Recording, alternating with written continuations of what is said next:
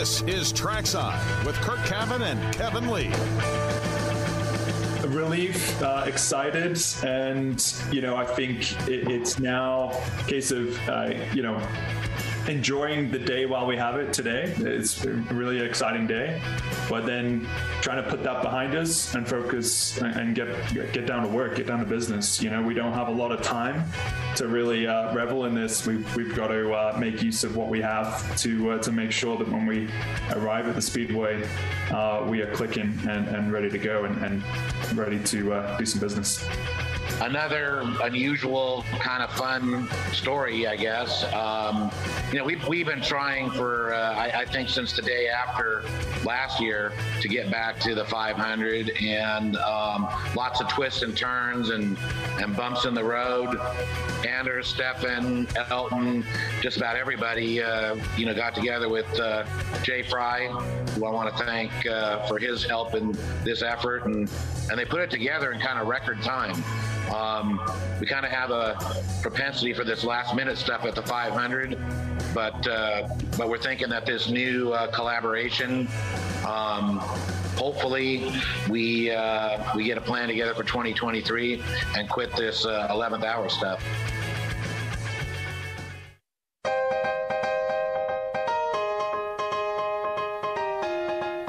And then there were 33. Welcome trackside in the month of May nightly 93.5, 107.5 The Fan in Indianapolis. Sam Rumsa is at the MS Communications Worldwide Headquarters. I'm Kevin Lee. Curt Cavin is alongside. You are welcome to join in anytime at Kevin Lee23 at Curt Cavin on Twitter. That's Don Cusick. So he is one person that you very much have to thank that we no longer have a concern about 33. I think most of us knew it was going to get there, but it was getting, frankly, a little bit worrisome um, because we assumed it would happen, but it still has to happen for it to get there. And then Stefan Wilson before that as well. Thanks for joining us on the program. In a little bit, we talk classic cars and more with Ray Evernham, the NASCAR Hall of Famer. We'll be bringing his really cool collection, which includes the 1965 Brawner Hawk driven by Mario Andretti as a rookie in the Indy 500. That's for sale at the Mecum auction coming up uh, starting, I think, next Friday from the 13th through the 21st at the Indiana State Fairgrounds. So that's coming up in just a little bit, but we've got IndyCar conversations to get to. So, Kurt, um, basics of this deal is what? It is, as we said, a combination of entities to make it happen. Yeah, it's kind of a, um, a multicolored, multifaceted program with Don Cusick and Stefan Wilson, uh, led by the organization of Anders Krohn, our good friend, and and not that the others aren't, but we often will will bring Anders into conversation because he's so good, and you've worked with him closely, uh, but he's so good at, at dissecting uh, the sport. So that part of the deal comes in with Dragon Speed, which has, and I think this is almost the bigger news in the bunch, is that Dragon Speed, which is which has been in the Indy 500 a couple of times, is really aiming to get back on a program. They were they were on pace in 2020. Showed up at the first race of the season. They were going to participate in half a dozen races, and due to the pandemic shutdown and and all the factors that went into that, they chose not to participate. So Dragon Speed and Elton Julian runs that program.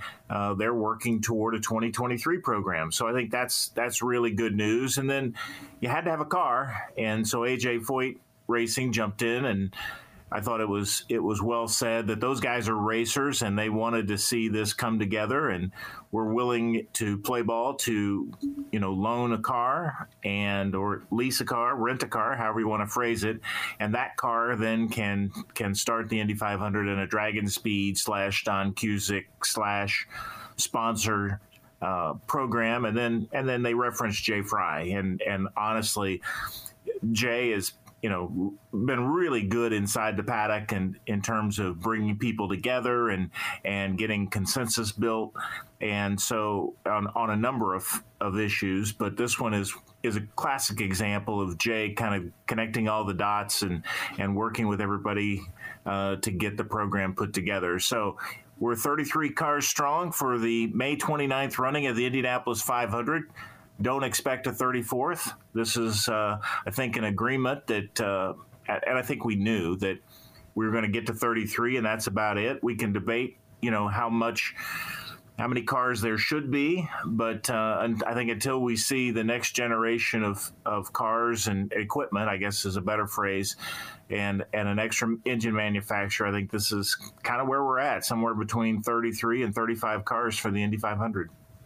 So I mentioned that we should all thank Don Cusick for helping to make sure the field is full.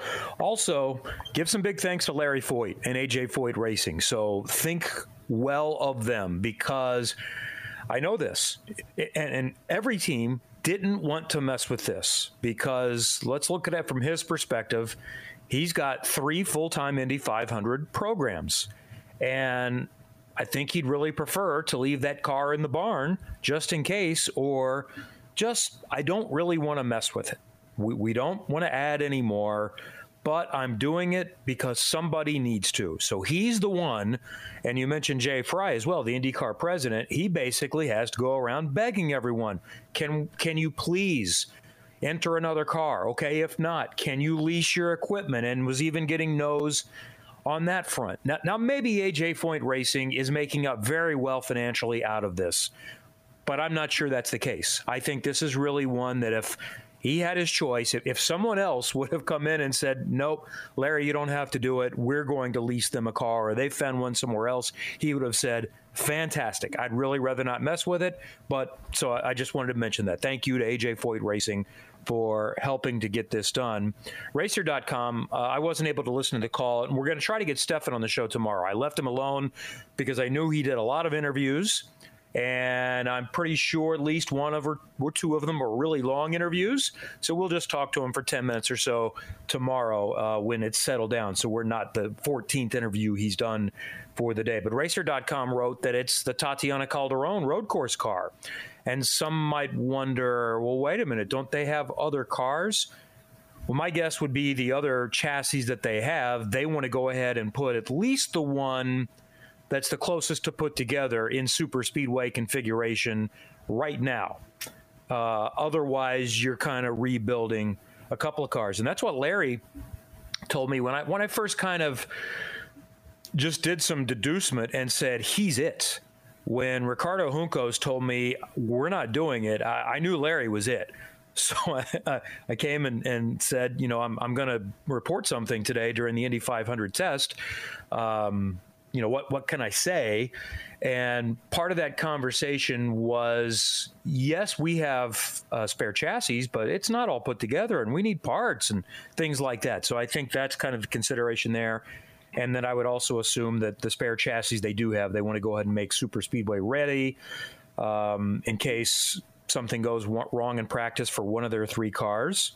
So now Stefan Wilson has to hope that nothing goes wrong with Tatiana Calderon in the GMR Grand Prix. They could do something to fix it, but that would just delay their process a little bit more.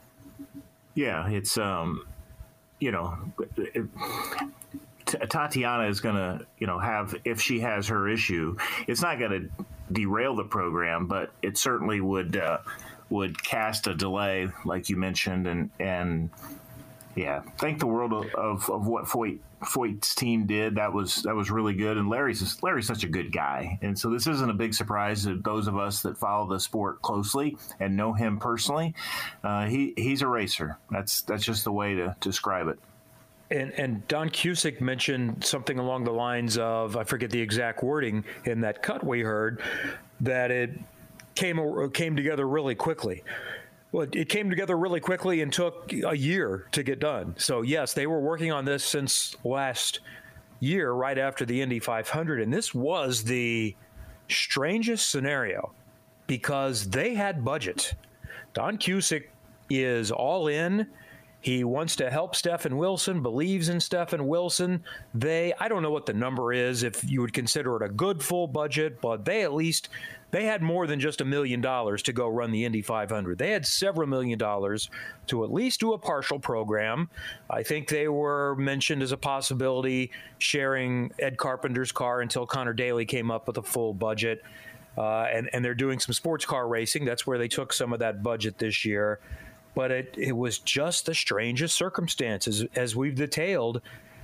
And last fall, a lot of people were thinking 35, 36. Actually, the number people were saying was 40, and we tampered that down pretty quickly to saying, I think it's probably going to be 36. But we still thought in that range. But it was by December when it was, I think a few of us were, I don't know. You know, we have 32 right now, but from what I'm hearing, I don't know where it's coming from. And part of that was from talking to Stefan is that, yeah, we've got budget, but we can't find a home. We don't have the equipment at this point.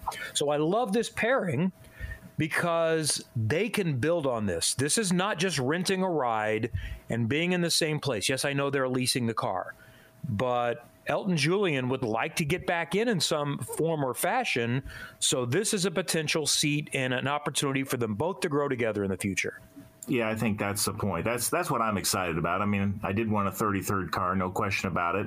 I, I really have great uh, fondness for for Stefan and and uh, you know his efforts and and what Anders has done. They've you know they're really good people to cheer for.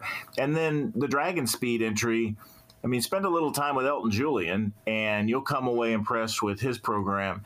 In a different sense, and maybe this isn't quite a fair comparison, but there are aspects of him that remind me of Ricardo Juncos as we've started to get to know Ricardo's program. Just a, a just a fighter. I mean, he has done good things on the sports car program. Maybe that's some of the parallels. He's been able to lead this this team from sports cars to dipping your toes into IndyCar racing, and Elton's another guy that you just cheer for. Uh, he's he's got a crew that's that's plucky, I guess you could say. You know, from a from a smaller IndyCar series program, uh, he has done things in a very professional manner, and and it's just one of these groups of people that that you'll cheer for, and you really hope that this can grow into an IndyCar team because. Uh, Dragon Speeds had success, you know, on the global motorsports front, and and you know, therefore, you know that's that's another good program you'd like to have. You know, just as an example. Uh, the Montoyas ran for them last year, uh, or, or this year. Was it this year at Sebring? They're, they're running for them. Montoya ran for them last weekend. So they have yes. an LMP2 program. They won the Rolex 24. That was the star car with Devlin DeFrancesco, Colton Herta, and Pato Ward. And it's it's it's sports cars, so it has to be confusing. Uh, the Rolex 24 is not a part of the WeatherTech Championship. It's not a point scoring race. So points started being scored at Sebring, and Montoya, Juan Pablo, is part of the full season entry, and his son Sebastian was the third driver in that event. So Montoya is full season for them. Yeah. So that crew is going to have to finish up Mid Ohio on Sunday the 15th so hopefully the Foyt crew is going to start that process a little bit because I'm pretty sure that sports car race is not Saturday. It's on Sunday, the 15th, at Mid Ohio, the day after the GMR Grand Prix. So they're not going to get to Indianapolis until probably till Monday morning because they're going to have to pack up on the 15th and get here. So hopefully the Foyt car is starting the process of converting it on Sunday. Um, otherwise, it's going to have to be done all. Th- this is unfortunately going to be one of those, and luckily they don't have to make the race. But it's going to be really tough for them to be on track on Tuesday morning. Oh, absolutely. Yeah, I was. Yeah, the Rolex win for for Dragon Speed, and and uh, I was just trying to point out from the Montoya Association, he doesn't just go run for anybody. He's he's That's right. pretty pretty selective. I was trying to give a perspective of yeah, yeah. just how well thought of it, uh, the Dragon Speed program is in sports car racing. So anyway, uh, it's a team and a group from all sides of the equation that there is some not only some celebration for the Indy 500. I think that's an element that's important. But I think the bringing together of three groups of people that are just uh, worth your worth your support, I think is really cool, and and that's a cool element for me. So it was in 19 their first 500 remember they they outqualified several they weren't sure. on the bubble this is the year that Fernando Alonso got bumped. The James Hinchcliffe almost got bumped again, and it was Juncos and Kyle Kaiser that bumped their way in the field. But they started 27th in that race, and then it was 2020 was when similar time frame they they needed a, a 33rd entry, and I'm sure there was help for them to participate in that race, and they came and you know put things together in a couple of weeks. And hopefully it's a little closer than that this time around but it is going to be a real thrash. But the point is this is a a quality program and you know they can still learn some things. It's it's not it's going to be difficult this year. And the debate out there would have been and I know this was debated so is it worth the investment? If you're Don Cusick and his other partners is it worth the investment and this is one of those situations why it needed to be 33. Because if it was 34, it was not worth the investment. If you did not know that you were going to make the race, do not spend a dime on this because your chances would be difficult. The only way you might go ahead and gamble is if, say, the 34th was Top Gun, who would be in similar or potentially even worse situation with where they're at trying to find speed. So you might have an even straight up fight there. But if it was someone else rolling out an extra car, with uh, an existing team, you know, that's not going to happen. Um, so I think that was likely debated a little bit. You know, we didn't, we're not doing this the way we wanted to. We wanted to have this program buttoned up several months ago, but I still think it's worth their while because Stefan doesn't have a ton of experience. Does he have three or four 500s? He three, three, three. Uh, he's not had a lot of time in the car. I think it greatly helps him that he's running a few sports car races this year. First road course racing he's done in a Formula car in a decade, and and this is not. A, I'm sorry, in in a uh, professional car in a decade, and he's been doing fine. He's doing well. He's run quick laps in the GTD class, but they can grow from this. He's going to make the race. The team is going to get some experience. And I also think that the partners will get some love because of the things that we're talking about tonight. We wanted to see the field filled. And if they do anything other than qualify last, great for them. Great for them because they they shouldn't beat anybody, but they might. Well, keep in mind that even, and you mentioned it, when Ben Hanley drove for Dragon Speed in 2019, and they they they didn't even they weren't even in the last row shootout. I mean, they had gotten mm-hmm. up to 27, so they were comfortable in their in their uh, qualification. And you know, there's a lot to be said from from the Cusick Motorsports side. There's a lot to be said for establishing and continuing, I suppose, is even a better word, for some momentum to staying in the game. And you know, yes, they they may struggle to to beat a lot of the cars that that will be third cars or fourth cars added to this year's field from the established teams, but they're going to learn things. And mm-hmm. Will Phillips is going to lead this program. Will was the technical director at IndyCar. Will's very well thought of. He, you know, he knows he knows the game. He knows what it takes, and you know that's that's all part of the equation here momentum, keeping your name alive, keeping the sponsors engaged, keeping everybody's hopes and and uh, and plans for the future are important. And I think certainly on the first weekend, the team's going to get a lot of love, not just on on shows in depth like this, but I think on the Peacock shows. I think you're going to talk to these guys. Honestly, they're far more interesting given the lateness of their joining the program. They're more interesting than some of the cars that are going to be, you know, 29, 30, 31, 32 from a news value standpoint. I don't mean that, you know, they're they're a better story overall, but just from a news standpoint because they're new. We've not been talking about them as a firm deal, and and I think you're going to have a lot of uh, you know writers and and and broadcasters want to hear more about their story how it all came together and again that's more of a first week thing but but it'll certainly be a, a, positive impact if they can if they can continue to build this thing and the other thing keep in mind i think the last year's indy 500 uh, you know, they, they walked away with a little disheartenment. You know, Stefan had a spin on pit road and during the race, and and they got unfinished business. They want to finish this race and and be in contention, you know, for a strong finish. I don't know what strong finish actually means in this case, but I think if they're within a lap of of the lead car and run all day and beat yeah out qualify some cars, that's a good showing. And and by the way, his spin on pit lane was no different than a half a dozen other sure. drivers, almost all veteran. It was simply because everyone was trying to trick the brakes.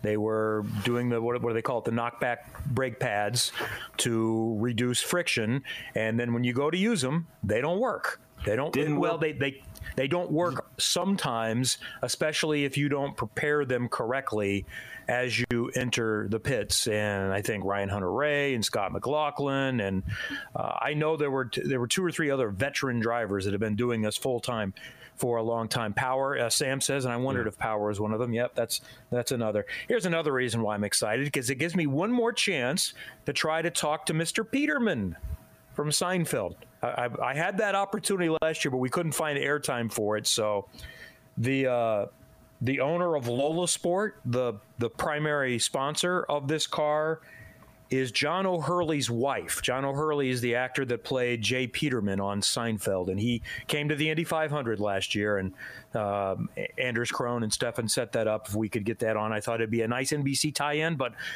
there's a lot of people asking for airtime on that broadcast, so you don't always get things in there. But that that will be cool to see them, and as that continues to grow. So, 33 is now where we're at for the 500, and as we move forward, we'll talk uh, maybe tomorrow night a little bit more about you know, just an early look because I think next week we'll be spending a lot of time on the GP and how things stand there, uh, looking into that race. You know, something else I wanted to mention. Speaking of the 500, another one-off. We'll see Sage Karam. What's he back? You know, he's still a teenager basically, and this will be his 10th Indy 500 coming up believe. this year. I think either 9th or 10th. I'll see if I can look that up. But I wanted to make note if people hadn't seen it. Uh, the article that Jeff Gluck at The Athletic wrote yesterday uh, about Sage Karam, and it's something I think there's been a similar story on this before. He's, but I'm not sure that he's really opened up to the extent that he did in this fashion. He's going to race at Pocono in NASCAR in the Xfinity Series this year. That will be the first time he's been back there. Uh, it did not go well for him emotionally because that was the year that Robert Wickens crashed. But he feels and has felt for a long time that this is part of the process that he needs to race one more time at Pocono. And I'm glad he's going to get an opportunity to do that. So, for those that missed the story and don't remember all the connections to it, you alluded to it, but but didn't quite get to it. It was his spin and debris off the race car in the race when the debris came flying through the air, struck Justin Wilson's car uh, before the aeroscreen, and took you know contributed to Justin's uh, passing and. Sage went back to Pocono for a chance to see friends. He just went as a spectator. And while he was at that race, that was the race that Robert Wickens was injured at the start, lap seven, I guess, the restart of that race. He was friends, is friends with Robert. And uh, so it just kind of added and, you know, kind of another layer of, uh, of the emotion of what it was like. And you know he he talked about in Jeff Gluck's article about you know the the despair that he has felt uh, you know like he could have done something different in in the crash that uh, contributed to Justin being struck in the head. And you know people leaving nasty notes to him on social media and and basically the mental stress that's gone into it. Yeah i've heard him talk about it so it, you know it wasn't a complete surprise but it did this did go deeper. This this really mm-hmm. you know this was not just a one year uh, I've got emotions built up when inside me. Uh, this has been going on for, for many years, and I think that's the part, the darkness that comes with that, is what really surprised me in this conversation. So I would encourage you to read Jeff's story. Jeff's a terrific writer. He's very good at talking to people, and I'm sure Sage just felt comfortable when the question came up. And and quite honestly, I kind of got the impression that Sage was ready to talk about it, uh, given they're going back to Pocono in a competitive fashion. That he knew the question was coming from somewhere, sometime, and uh, he chose uh, this opportunity to talk about it. It'll be his ninth 500, by the way, and he's still only 27 years old. I think just turned, yeah, just turned 27 in March.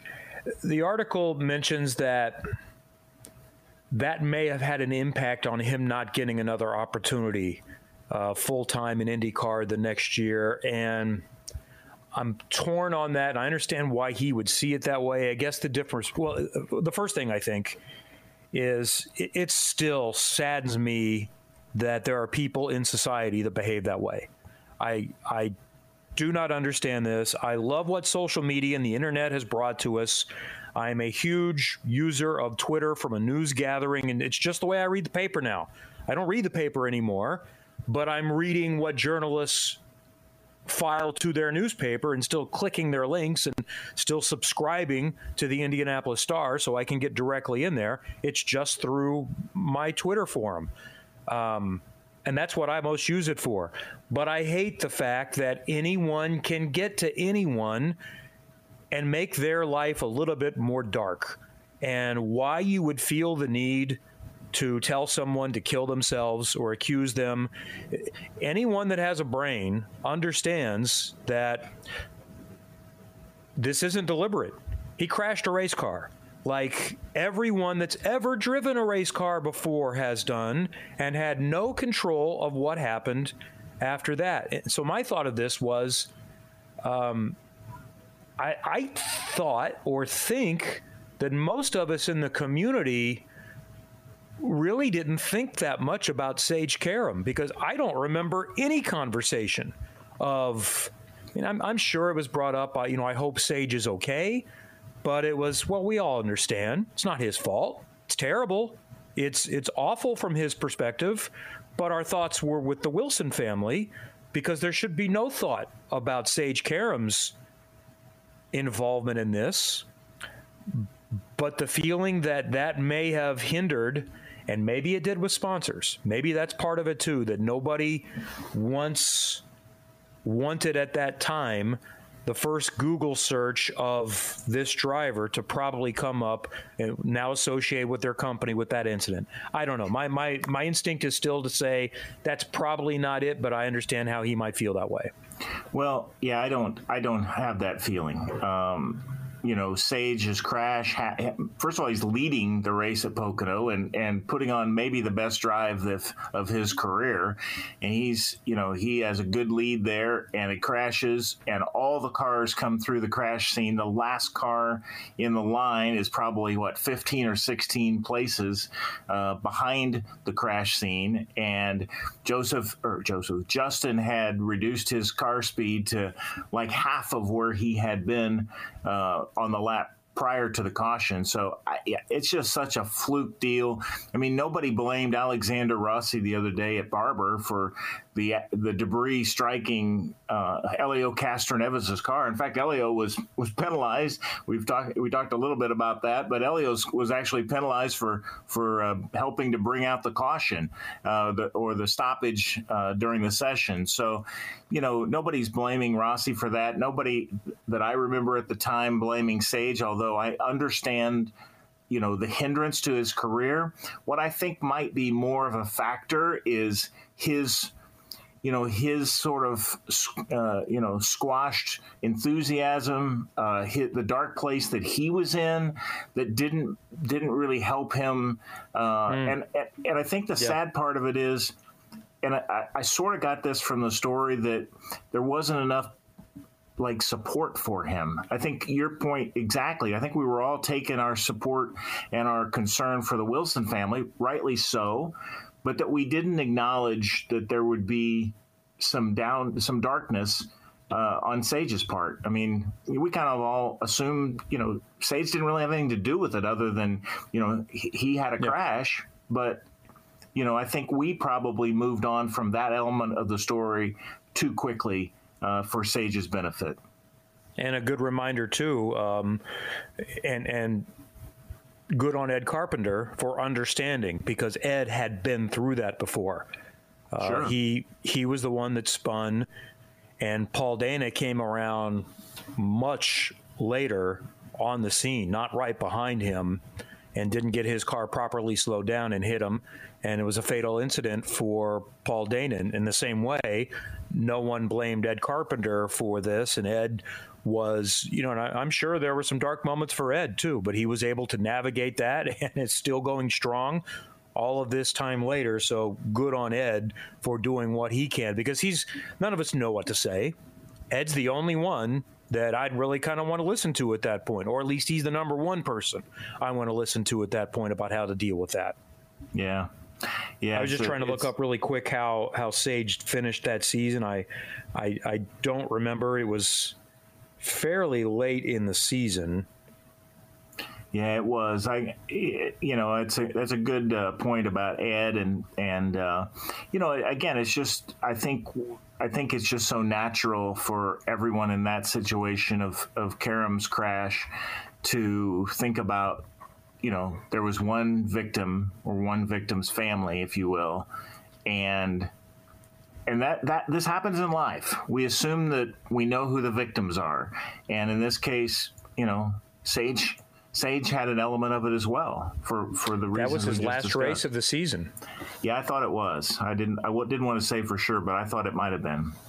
It, it was fairly late in the season. It was, it seems like in August in the season, that's when it was. So there, there, may have only been one or two more races scheduled, and he was on a partial schedule that that season anyway in his rookie season with Chip Ganassi. So it, it likely, I think, turned out that he just wasn't scheduled for any more after that. I don't recall him um, declining to race after that. So that's, you know, unfortunately another reason why we lost a little bit of focus from where Sage was at because it was, well, he's not in the picture right now. And we're also uh, devastated with what the Wilson family is going through at this point. So a little tangent there, but worth, worth your read to think about and spare a good thought for Sage Karam, who is doing very well and had a really great comeback drive in the Indy 500 last year, driving the back to finish seventh, gets another chance this year and is doing some stock car racing as well. Multiple races again this season, I think,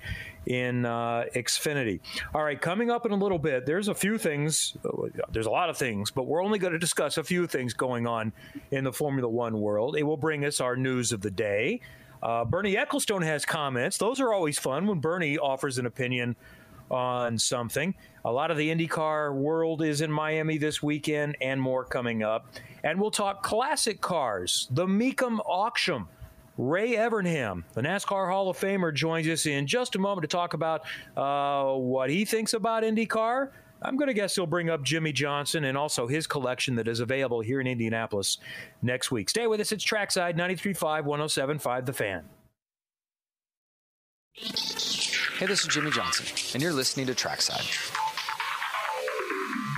Thanks for staying with us as Trackside continues on 93.5 and 107.5 The Fan. Kevin Lee, as we continue to talk about what's happening in IndyCar in the month of May, and along with obviously everything at the Indianapolis Motor Speedway, another tradition in Indianapolis in May is the Mecum auction at the Indiana State Fairgrounds, and it's going to get started at the end of next week, May 13th through the 21st. Dana Mecum's original Spring Classic, and one of the cool parts of this year's presentation is going to be the Ray Evernham collection of 32 race cars plus an engine. And the NASCAR Hall of Famer joins us right now. Ray, how are you? I'm doing great. Yeah, I'm doing. I'm doing great. I, am I'm excited. I'm, I'm, excited. Yeah, month of May. You know, I, have been watching all the Indy news come across the wire, so really cool. And I'm excited. Jimmie Johnson, Indy 500 this year. So. Well, let's just start with that then. What, what do you think? What do you expect, especially after you, you saw what he did at Texas in an Indy car? Love it. Love Jimmie I, I, I, and, and Chip Ganassi for, for what they've done.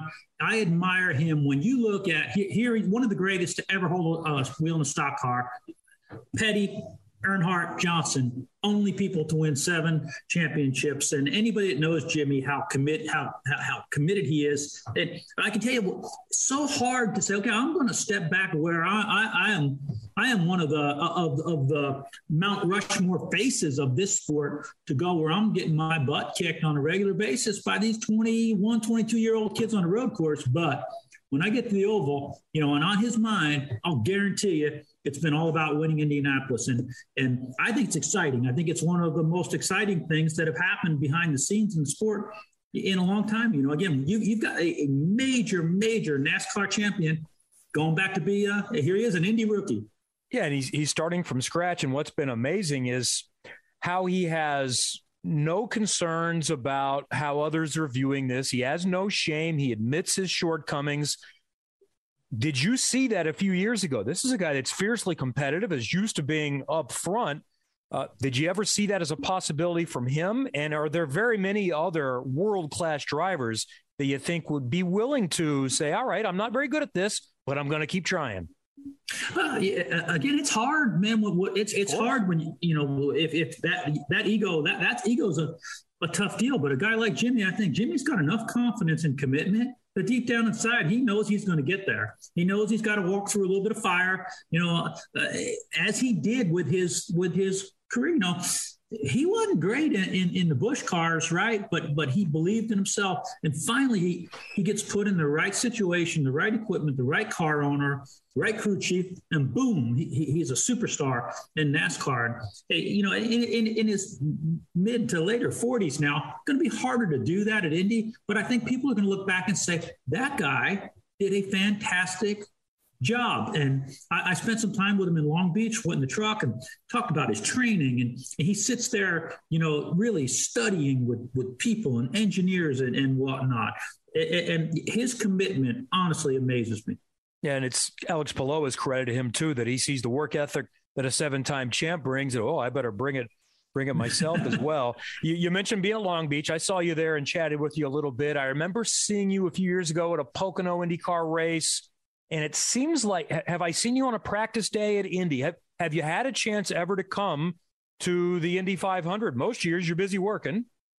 Well, yeah, you know I've I've actually you know I've missed it the last couple years in a row, but there was uh it was probably three or four years in a row that we actually okay. were there for the Indy 500. We brought our vintage cars there. Uh, we've actually had the Brawner Hawk and the Gurney Eagle and you know our Indy Roadster. So we, we every year came out for the vintage stuff and then stayed for the 500. Uh, you know, again, knowing Mr. Penske now and and Jay Frye and, and, people like that, I've been given really good inside uh, of what goes on. And, and I, you know, so I've been very, very fortunate to have watched the Indy 500. Uh, been uh, with, with the Indy cars uh, in the 80s. We did a lot with the IROC series, so we shared with IndyCar at Michigan, and then you know, we, would go together at Mid Ohio and and places like that. So I'm actually a, a big open wheel fan. My whole plan, you know, you know how your your plans go. Like my plan was to go IndyCar racing and I ended up over on the stock car side, but everything works out for a reason.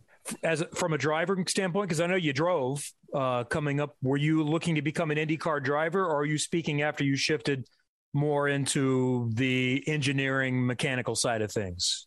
My, my dream as a as a young boy, growing up, I wanted to drive Indy cars. That, yeah. that was my dream. That was the only reason I went to work for Roger Penske because I thought, man, I'm I'm running this modified at Wall Stadium, and when Roger sees me, he, um, he's going to be like, you know, he had like discovered Rick Mears, his dune buggy racer, and he gets a ride. Roger is going to see me, and he's just going to put me in the car. And uh, never put me in the car. And, and I thank him for that. I, I, was kidding him the other day. I said, you probably saved my life not putting me in that car, you know, but you know, Roger saw something in me management wise. He did let me test the IROC cars a, a lot, but uh, I never got to drive, uh, never got to drive the Indy car.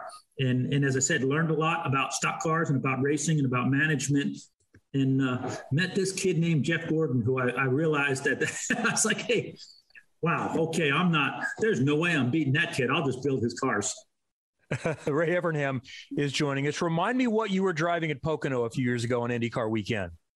Uh, we had a thing we call the Ghost. It's a car that we just play with. It's a 1936 Chevy, a car I designed, and it's an all-around fun car. It's, it's kind of what they call a track attack time attack car. Yep. Uh, it's the car we actually built it and went up Pikes Peak as rookies. as rookie, we won our class at Pikes Peak with it. We wanted to see if we could get it to go 200 miles per hour on the front straightaway uh, at Pocono. Uh, almost got there, got about uh, 196, but again, 36 Chevy body, open wheels, a little bit too much drag. Uh, the car has won its its class and road races at places like Daytona, uh, uh, at Indy on the Indy Road course, Road Atlanta, VIR. It, it's a lot of fun wherever we take it. It's basically a cross between a NASCAR modified, an Indy car uh, with a 36 Chevy body on it. It's about cool. 850 horsepower and makes 3,000 pounds of downforce at 180 miles an hour. That's a beast. That's a proper yeah. beast. so let's talk about what you've got coming to Mecum and start with you. You said at the Brawner Hawk, the 65 Mario Andretti car. I didn't know. I'm reaching, turning up my my speaker here because we are getting a, heck of a storm. I, I, it's it's uh, crazy. We just had that in Indianapolis a, a little while ago this afternoon. Wow. It could not have rained any harder. So you're getting it. You're you're in it's uh, here now, right? yeah, yeah. Wow. Well, it moved pretty quickly. Um, I didn't know you had the 65 Mario car. How long have you had that? Oh wow! So I've had that car in my possession for probably uh, 10 or 11 years now. It, it, it, was brought to my attention that it existed while we were doing our television program and did a lot of investigation, made sure it was the right car, was not really hacked up, cut up. And I also knew that many of the original parts for that car, when that car, when they, after the 1965 season, Clint Brawner took the 65 car apart, put new stuff on it, put the 65 stuff away to get ready for 66. And uh, when, you know, throughout the years after Clint passed away, his nephew Tommy actually had all those parts. So he built a chassis and had many of the original parts from the, the, the true 65 car. So when I, when I found the, the frame and, and several other parts, I, I, went and found where that replica went, and and uh, it took a lot of negotiation and and things, but I was able to buy the car that had many of the original parts on it. And then I got to be friends with Jim McGee, huh? which is legendary. Yeah. And Jim found more of that car. And since Jim was one of the people were, who built that car, basically it was it was Clint Brawner, Mario Andretti, and Jim McGee. That was the whole team back then, right? And maybe some some helpers in and out. But the, Jim helped me authenticate, helped me find, locate, and then he assembled that car. He and Steve Panaritis, uh, from from out there in India as well. But Jim led that, and you know, I, I, just don't know how you make it any better. Like we didn't restore a lot of things; they they cleaned it up, washed the parts, and and and bolted it together. So. It, you know, we had to do a little bit of welding on the chassis. We had to paint it, but if, if you look at some of the suspension and some of the body parts, I mean, it, it's not a show queen. You know, these are many of the parts that toured the speedway. And it runs and oh, it runs, drives. Mario's driven it for me twice. We had it at great. the 100th, and we had a you know celebration for Mario. But he's yeah, he's driven it twice. That's the Dean Van Line special. So I assume you got a pretty high minimum on that. You're not necessarily letting that get away unless it comes in for the right number. I'm guessing. All right, here's the scary part. Dana and Frank Mecum said, "Look, we're going to do this we're going to do this no reserve. I was like, uh, oh. so everything's going across the block. Every single, every single one of those cars is going to sell. Well, that said, I don't think you're going to have any problem getting what you expect for a, a, minimum to be there because that is as cool as cool. Tell me about some of the others that are going to be there as well. Uh, one of Dan Gurney's cars from '69. Yeah. You know. Dan Dan's Eagle 701 Santa Ana Eagle, designed by Tony Southgate. Um, probably not one of Dan's favorite cars, but he did win some races in it, and he won his last Indy race in that car. Uh, the okay. car finished second to Mario in 1969. Dan swears he should have won the race, but he had a left rear shock go bad. Mario says no. Mario was going to win. Love to get those guys when, when, I used to get him talking about it. But um, that car is a beautiful car. Uh, it was restored for me by Walt Goodwin of Race Car Restorations. Uh, Walt and I worked together in the RX series.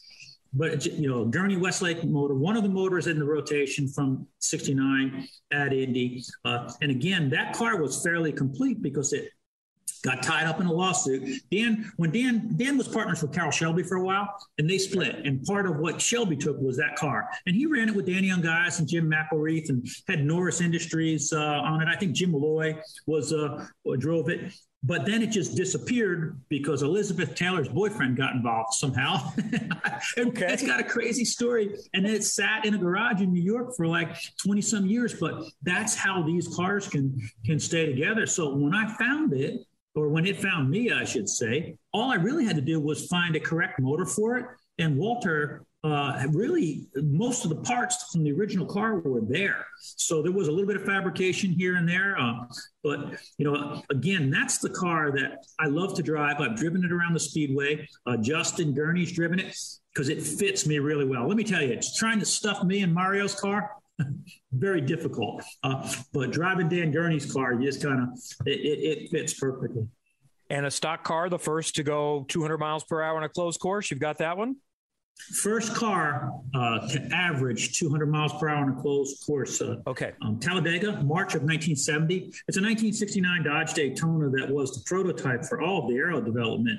Uh, it's called DC 93, but it was a car uh, Ray Nichels built chassis uh, started life as a Charger 500, got stolen, got found, and they made it into a race car. But it became the, the Chrysler development car on which they based the aero work for the Dodge Charger and for the Plymouth Superbird. So pretty pretty interesting car. Uh, that car had been driven by by Dan Gurney, by Bobby Allison, by Buddy Baker, Charlie Glotzbach, uh, uh, Richard Brickhouse. So uh, again, just a car that really, really big part of NASCAR history and automotive history. And uh, again, a car that, for a stock car, has many, many, many of the same parts on it that broke that 200 mile per hour barrier that day. For IndyCar fans, what else do you think they'd be really interested in seeing uh, coming up at the oh, fairgrounds? Man. Well, one of my favorite cars, I've got the Bowes Seal Fast number nine upright built by Lujie Lesovsky that uh, um, George Bignotti um, owned it. Uh, it. it. was the car that, that right before uh, Foyt came on board, you know, guys like Bobby Grimm and Jud Larson drove the car. Jud Larson drove it and, and won with it at Phoenix uh, when Phoenix was dirt, the old Phoenix track.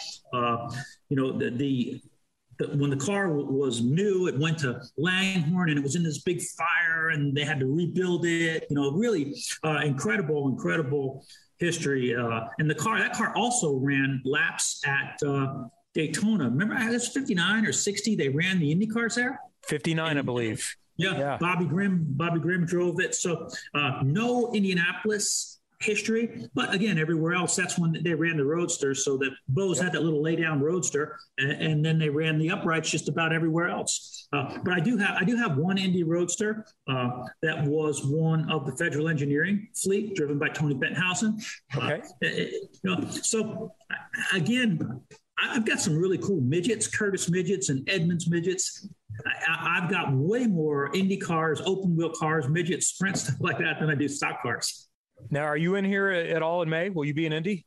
Oh yeah, yeah, yeah, yeah. I'm, I'm, gonna I'm gonna come in for. Uh, I'll be in uh, Mecum the whole time that my cars are getting ready to go. I think I, I arrived there on the 19th, and then I'll bounce back and forth depending on what's going on at Indy and then what's going on here at, at Charlotte. But uh, it, it's great to be able to, you know, as I said, hit both places. And I love what Mr. Penske's done at the Speedway. Every time I go there, you know, I see the changes, and he's so excited about about that. You know, you go in there and say, Here, here's Mr. Penske, and all he's telling you about, like, look at this. I fixed up all these toilet paper racks and I got big screens. And, you know, you're like, wow, okay. Um, and I said, Doug Boles and all the folks up there always treat me first class when I come up. Well, when you come to the track, look for somebody with an NBC mic. We'll put you on Peacock and talk about this a little bit more. Uh, for more information, mecum.com. I see bidders can get registered early for $200 and that includes admission to all nine auction days. May 13th, starting next Friday, a little more than a week away, uh, through the 21st is when this is going on. And what was it? 32 different cars plus an engine from Ray's collection are going to be on the block. Ray, it's great to catch up with you. Thanks so much. And uh, good luck. We'll meet those, whatever reserve would have been up there and more, and it'll go really well. Thank you. All right. Well, come, come hang out with me one night over there. We're we're fairly busy, but I would like to come over. I may work on that. We'll, we'll you got, have you got a little bit going? You got a little bit going on that weekend? A little bit, a little bit. That's all right. Better to be busy than the other uh, the other aspect of that. Thanks, Ray. We'll see you soon. Thank you. Take care. Ray Evernham, the NASCAR Hall of Famer, and the Mecum auction coming up in Indianapolis, the 13th through the 21st, the original Spring Classic. Stay with us. We've got more coming up. It's trackside. We'll see what we've missed next. 93.5, 107.5, The Fan.